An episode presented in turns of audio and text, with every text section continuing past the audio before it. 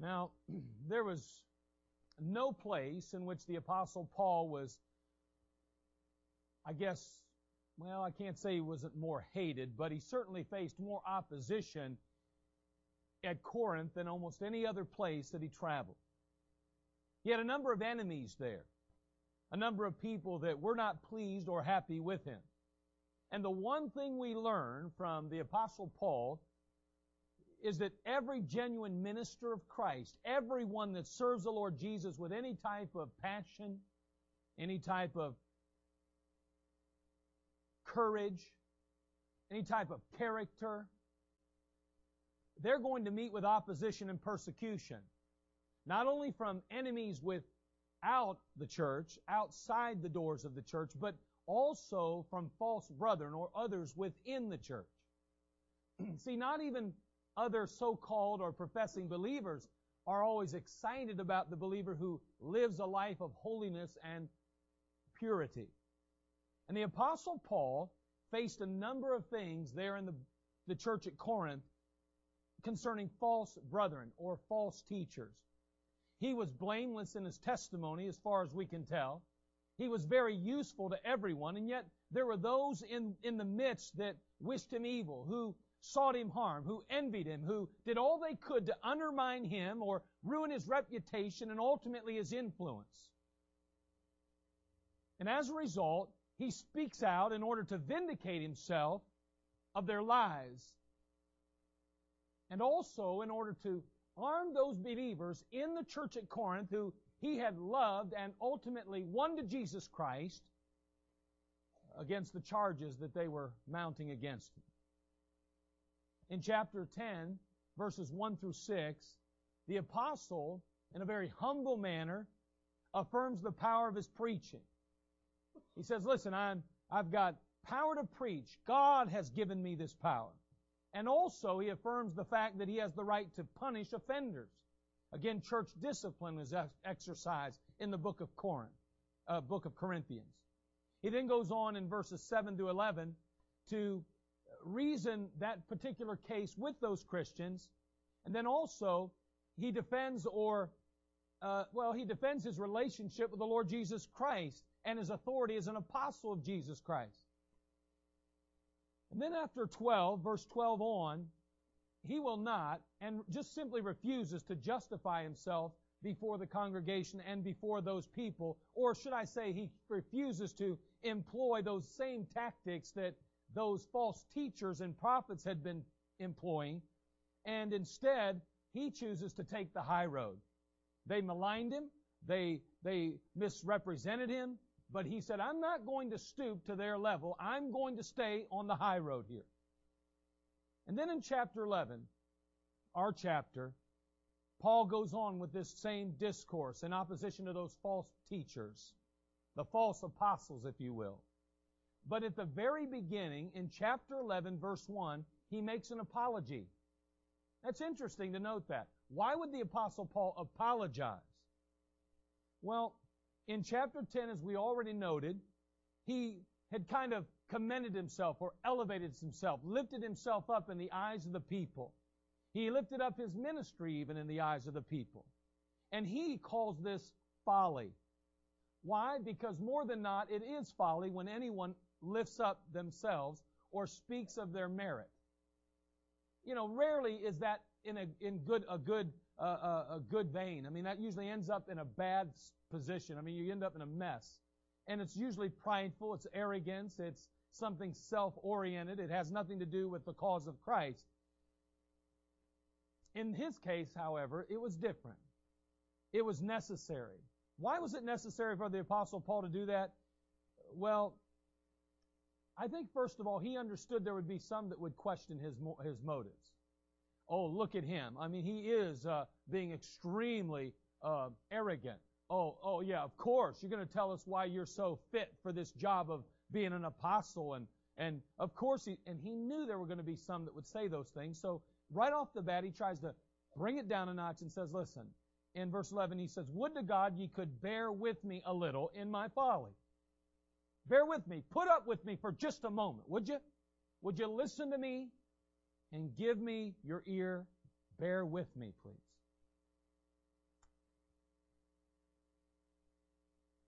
Although it was necessary for him to point out his qualifications, if you will, and again, remember, these are the ones he won to Christ. These are those that he went into Asia Minor and risked his life and even found himself being stoned often and persecuted. But no, it was okay. It was important enough to him. They were important enough for him to reach out with the gospel and share that truth with them and to win them to Christ and to organize them and to plant their feet solid on the rock, Jesus Christ. But it still didn't set well with him in spite of that. And you know, it, it's important for us to note as believers tonight that as much against the grain as it is with a proud man to acknowledge his shortcomings, you know, it's hard for them. If you're prideful, you don't want to admit your weaknesses. You don't want to admit your shortcomings. But understand that as as as much against the grain that is for the prideful man, it is equally against the grain for the humble man to speak his own praise. It's just as hard for a man like the Apostle Paul, who was humble, to say, listen, let me share my credentials with you. Let me tell you why you ought to be very careful with the men and women you're listening to. Why you should listen to me as a result. Here's my ministry. Here's proof of what I have accomplished and what I've sought to accomplish in your life and in this ministry. He says, I've only done that because I'm concerned for you, as we'll find out. But he's a humble man, so he hates to elevate himself or to speak of his own praise. And again, it doesn't bring pleasure to a good person or a good man to speak well of themselves, but in some cases it's necessary. Some cases it's important because there might be others that are helped as a result of it. And in this case, it would erase some of the lies that were being perpetuated by these particular false apostles. Now, why did he commend himself? Why did he commend his ministry? Why did he say, listen, I've got some credentials, here they are. Why did Apostle Paul do that on the onset? Well, I believe it's because he desired to preserve the Corinthians from being corrupted. He wanted to keep them from being corrupted. Uh, those accusations that the false apostles were making were undermining not only his authority, but also undermining the very foundation by which those New Testament Christians were built on. He was afraid that their faith would be so weakened by listening to their unfounded accusations that he thought, I've got to address them. I'm going to have to deal with this. I'm going to have to face it. Again, he had invested in their life. I mean, he had literally given himself to reach them. He loved them with all his heart. And here these false teachers were taking shots at him. So his concern wasn't primarily his reputation, but it was their preservation that he was concerned most about. Paul wasn't doing what he did, commending himself and his ministry to somehow get a pat on the back. His motivation wasn't about trying to say, see, I'm, I'm much more um, qualified to receive your trust and faith than they are. That wasn't what his purpose was. His concern was them and them only, really. Because if they believed the lies of these false apostles, they would lose their trust and confidence in the very ministry that was responsible for leading them to Christ and seeing them saved. So he continues now in the passage. And notice he says that he espoused them to one husband. He espoused them to one husband. what he was basically saying was is that he converted them to Christianity. Because see, when you come to Jesus Christ, you enter into a marriage relationship with Jesus. The believer literally enters into a covenant relationship with the Creator, the Lord Jesus Christ. It's very similar to that relationship that we read about in the New Testament of Mary, who was espoused to Joseph. Although Mary had yet to consummate the marriage or officially enter into that marriage, she was as much married as she could possibly be. The only thing she was waiting on was the actual ceremony and then the consummation. but the espousal meant that she was legally bound to Joseph. He was already her husband as much as he could possibly be from the law's perspective. Again, the only thing left to do was to literally stand before, so to speak, and it, so to speak, take place, and then, then enter in to that wedding chamber and consummate the marriage. And that is the exact position that you and I find ourselves in as believers today. Right. the moment we trusted Christ, we were espoused to Him. That means we are legally His property. We're already His bride. All that remains is the consummation of the marriage. But legally, we are already bound. We're His property and His spouse, so to speak. He goes on to tell them, though, that He desired to present them as a chaste virgin. So now He says, You are espoused to one husband through the new birth. You've been saved. You've been, you've been uh, made part of the body of Christ, yes, but you're espoused now to Jesus Christ. You are His bride now. But He says, I want, my desire, my heart, is that you be presented as a chaste virgin. Meaning that I want you to stand before Jesus Christ pure and spotless and faithful. Not having your minds all corrupted with false doctrines by false teachers, even as he goes on to say, as Eve was beguiled by the subtlety of the serpent. Even as Eve was beguiled even as she was tricked and deceived. I, I'm concerned that you're being beguiled, tricked, and deceived. I don't want you to buy into the lies of these false, false apostles and prophets that will try to beguile your mind, cause you to think improperly, ultimately act improperly, and live improperly. he wanted each of these believers to ultimately be able to face their espoused husband on their wedding day as a virgin, pure and clean and faithful. And he loathed the thought of their minds and bodies having been corrupted or being corrupted by these false teachers. The truth is that in every single generation, there are those that seek to beguile and corrupt the people of God. Paul says, But I fear lest by any means, as the serpent beguiled Eve through his subtlety, so your mind should be corrupted from the simplicity that is in Christ. Again, we see subtlety versus simplicity. We see a serpent, Satan, subtly deceiving or beguiling the people of God.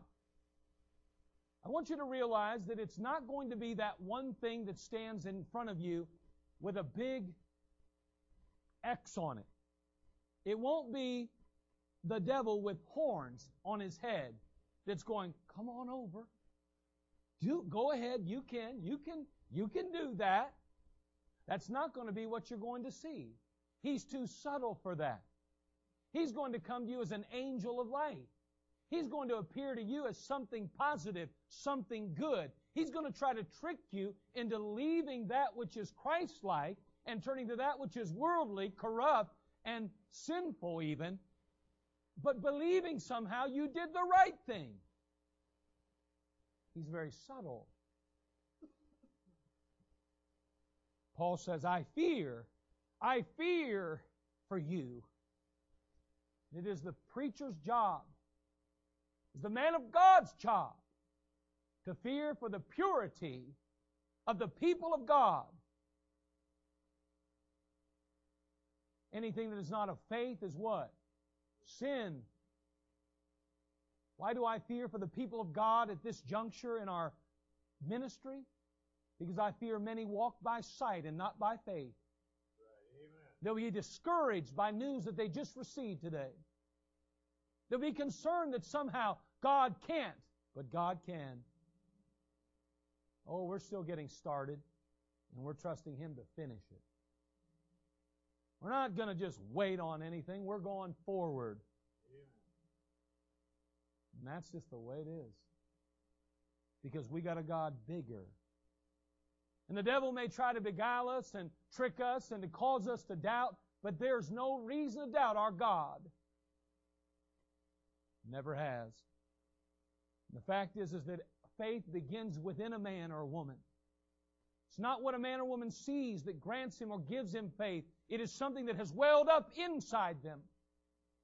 It's a direct result of a walk with God and a relationship with Jesus Christ. And that is exactly what the Apostle Paul desired of the people of God in Corinth. Instead of listening to false prophets, instead of allowing yourself to be beguiled, Instead of listening that there's something wrong with the preacher, something wrong with the leader, something wrong with his doctrine or his theology or his ideology. No, listen. He says, I fear, I fear that you'll be beguiled, even as Eve was by Satan. Our generation is no different than theirs, is it? We are under attack by demonic and devilish forces. Satan wants to devour you tonight. He wants to devour you. In 1 Peter chapter 5 verse 8, you could probably quote it, be sober, be vigilant, because your adversary, the devil, is a roaring lion, walketh about what?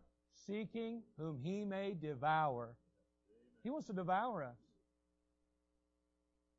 He'll use any tactic, any tool to get that accomplished. In John chapter 10, verse 9 through 10, the Lord Jesus says, I am the door.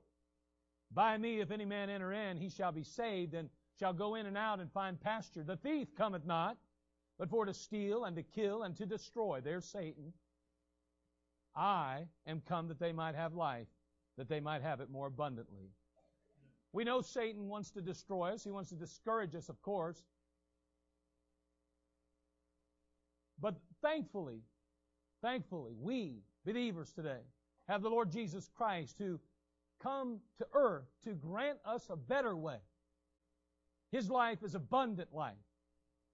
His life is abundant life. The apostle Paul said in Galatians 2:20, he said, "For me to live is Christ."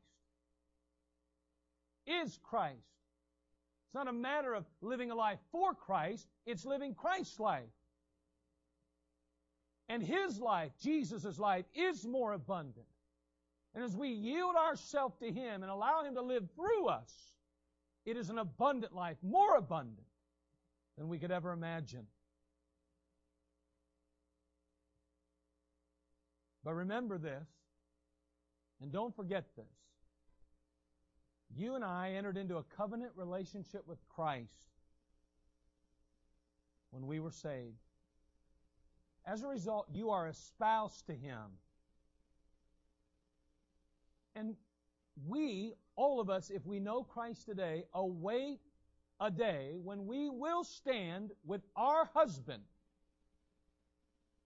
before the eternal preacher and get married. Every last one of us that know Christ. And it cannot be forgotten that when we were saved, we were made clean. Therefore, the moment we trusted Christ and were espoused to Him, we were a virgin, pure and clean.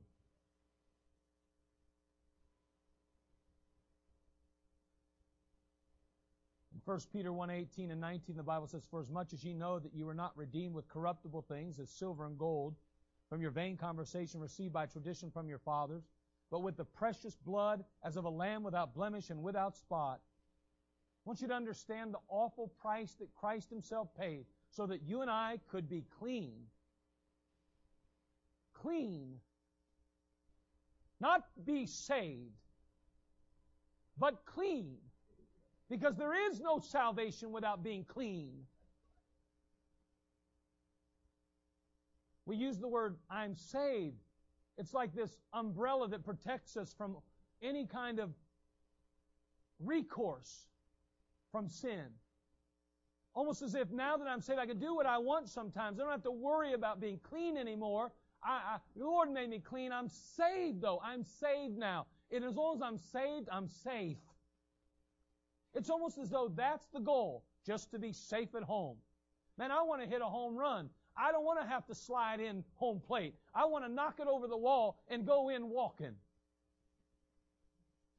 And I'm just saying today that if we're not careful, we get the idea, we kind of conjure up this mental, mental picture that as long as I'm saved, I, it, it's all right. Everything will be fine. Oh, I know I'm not perfect, and I know I make mistakes, and I realize I have shortcomings, and I know that my lusts and my desires sometimes run amok, and I realize I'm not exactly what Christ wants me to be, but I'm saved. No, he says you're to be clean. Paul says, I fear you're being beguiled. My concern is that you're offered as a chaste virgin to Jesus Christ. Then one day you stand before your husband and you can say, I'm pure. I am spotless. I have been faithful. I'm a virgin.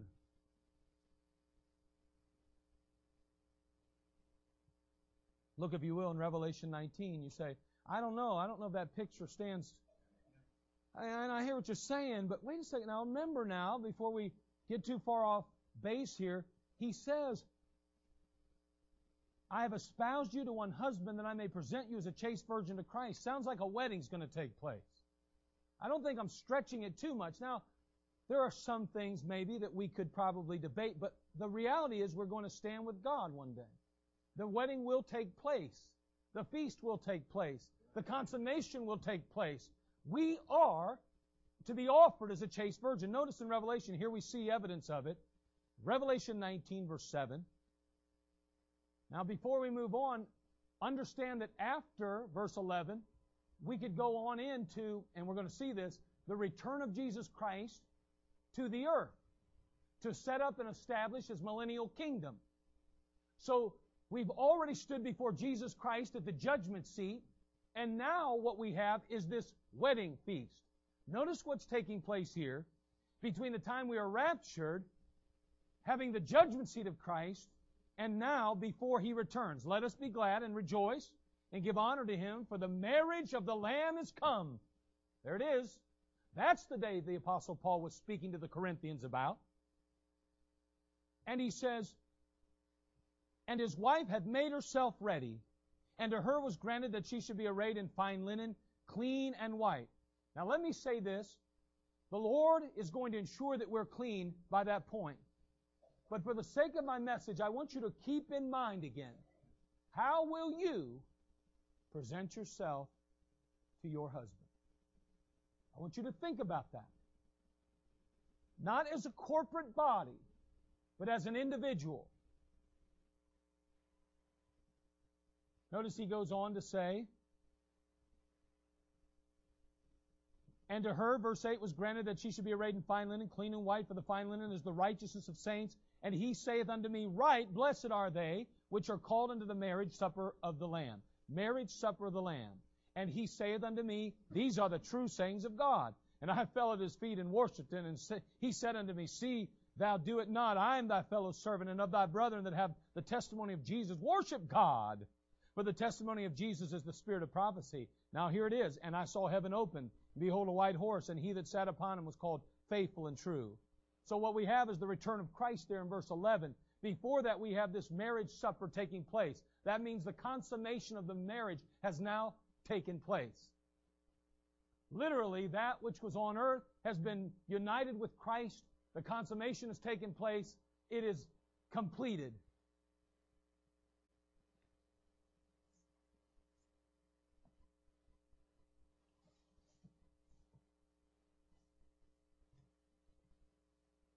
All right, I have a couple things here. I'm going to.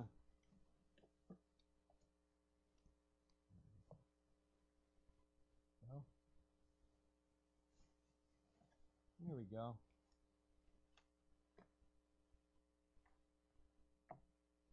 That's kind of hard for you guys to see that over there. There we go. All right. First of all, is anybody here interested in candy? Would anybody like a candy box? Come on up there, Skyler. Come on up, buddy. Now, what I have here are a couple of Reese cups. Just want you to look at them. See that one? Looks like it got stepped on, didn't it? Yeah. It's beat up pretty bad, isn't it? Well, let me tell you, it did. See, there's dirt on it and everything else, right? Yeah. What do you think about that one? That one doesn't look beat up or dirty at all, does it? No. Let me ask you, which one do you want? Oh, you want this one? Yeah. You, you want this one. You don't want this one that's been all beat up and stepped on and run through the muck and mire, huh? You want this one. All right, go ahead. That's yours. Go ahead. Mean, that's all right. You don't have to apologize. I think I'd probably wanted that one too. How many of you would have wanted that one? Yeah. Absolutely. All right, let's see. Let's see. Here we go. We got two bottles of water. Anybody thirsty tonight? Anybody thirsty? Anybody thirsty tonight? Can't tell. Let's see here. Is that is that you? Is that Jessica back there? I can't tell because my eyes are bad. It's real blurred. Come on up here, Jessica, real fast. Come on up here. Look at this. I got two bottles of water here. All right, two bottles of water. Now I'm just kind of curious. Which of these bottles would you prefer? You want this one? Why do you want this one over that one? You mean like it's kind of dirty? You mean like somebody opened it up and threw dirt in it? Yeah, maybe that's because I did. You would rather have this, so you want this one over this one. All right, go ahead. Who else would have wanted that particular bottle versus this one? I mean, to drink now. I'm not talking about take home, put on your shelf, and say the pastor gave me that. I'll cherish it the rest of my life. All right, maybe not. Okay, here we go. Who likes to read in here? Anybody like to read? Like to read. Right? Anybody like to read? All right. I don't know. Let's see here. All right, right there. Come on up. You sure you like to read? Okay, I got I got two books for you. All right. You choose one or the other. Okay, you you get this book, kind of kind of beat up, or you can have this book, the the Bible Promise book. Looks like it's pretty good shape, doesn't it? Which book would you prefer right now? You why? Looks like it got run over by a truck, he said. Well, it didn't get run over by a truck, but I ran it over. All right? Right there, buddy. With that, I ran it over right there. It's called a bicep. Strength. Go ahead, take that one. Now listen, how many of you would have rather had that book than this book? Absolutely. Now again, we're not, we're not, it's not, it's not a tough decision here. It's really not that hard. Now listen. Can you imagine with me for just a moment that you enter into an engagement with a man or a woman. And then you find out at the altar on the wedding day that they'd been unfaithful.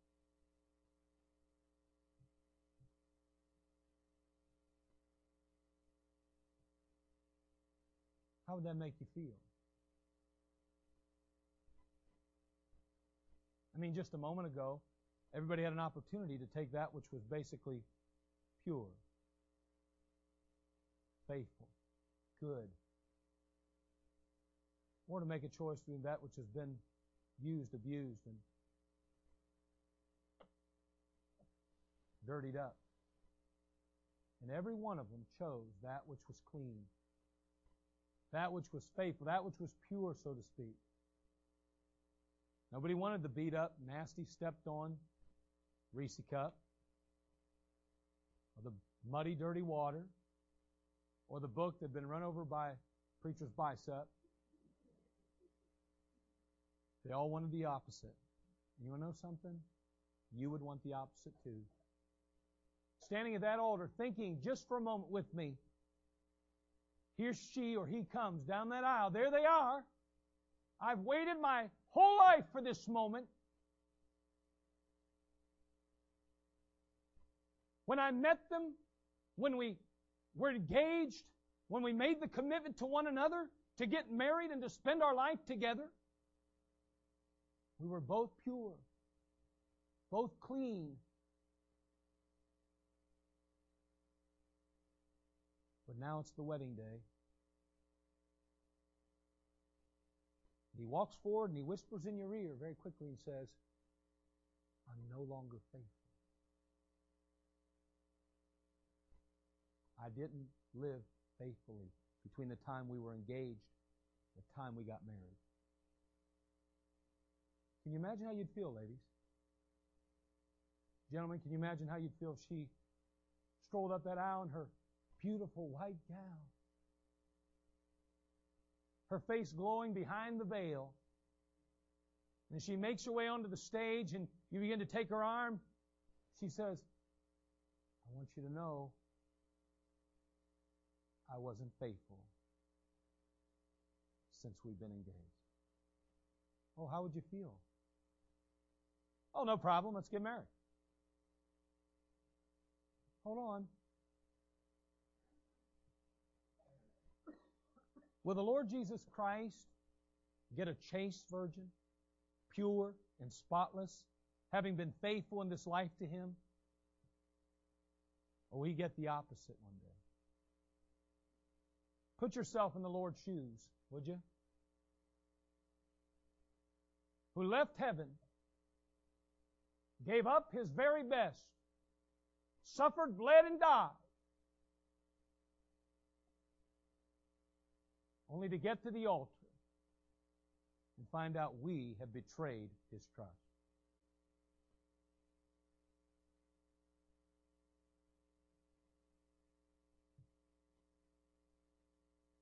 The Apostle Paul says, But I fear lest by any means, as the serpent beguiled Eve through his subtlety, so your mind should be corrupted from the simplicity that's in Christ. And I contend with you today that living a holy life is a choice.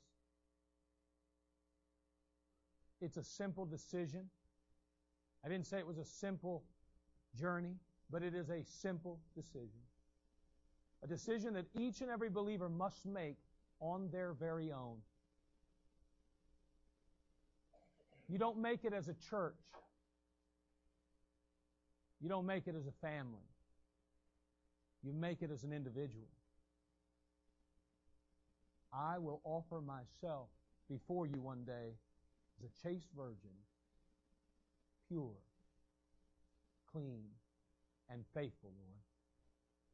And I will not allow anything to corrupt what you have cleansed. You say, I've already messed up. then you know what? As of this day, you need to make that commitment to the Lord. You can't change your past, but you can change the future. And the Bible tells us in 1 John 1 9, He is faithful and just to forgive us our sins and to cleanse us from all unrighteousness.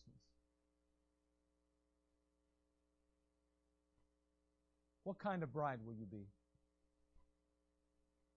What kind of bride will you be at that wedding?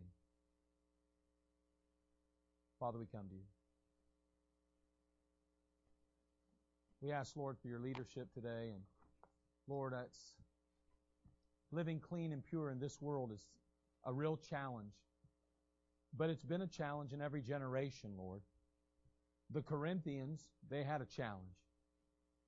Fortunately, they had an apostle, they had a preacher that shared that concern for their purity. Father, help us today as we have heard concern shared. We not spurn the warning, but may we instead receive it and understand, Lord, that there's a day coming. And it's already predestined. We've already been espoused. We're already your bride. Help us, Father, not to take it lightly, but to instead be very careful that we as individuals will be chaste, clean, and pure. We stand before you to enter in to that marriage. We're espoused, we're legally bound. May we now do our part to remain pure while we wait to consummate the wedding, the marriage. Help us as believers today. In Christ's name, amen. Let's all stand to our feet, every head bowed, every eye closed. Jesus, keep me near the cross, that song says. There's no perfect people in here. We're all sinners. But that doesn't give us an excuse to do what we want, to live how we choose. We're to constantly battle the flesh because we are espoused to Jesus Christ. He's not only our Lord, He's our husband. We owe Him more than we could ever imagine.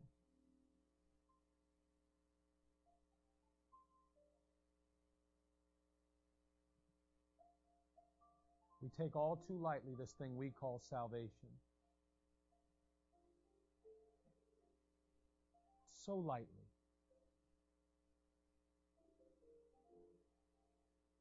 God help us. God help us to remember the price that was paid, the need that faces us this day.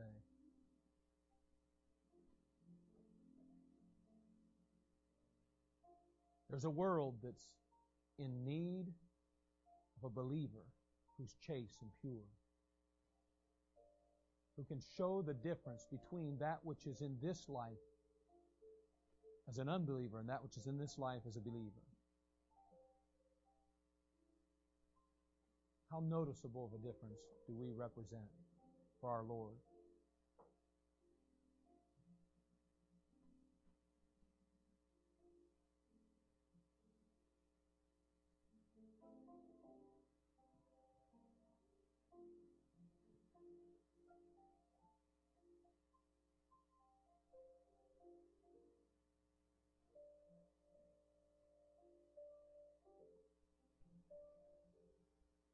Anybody want that water?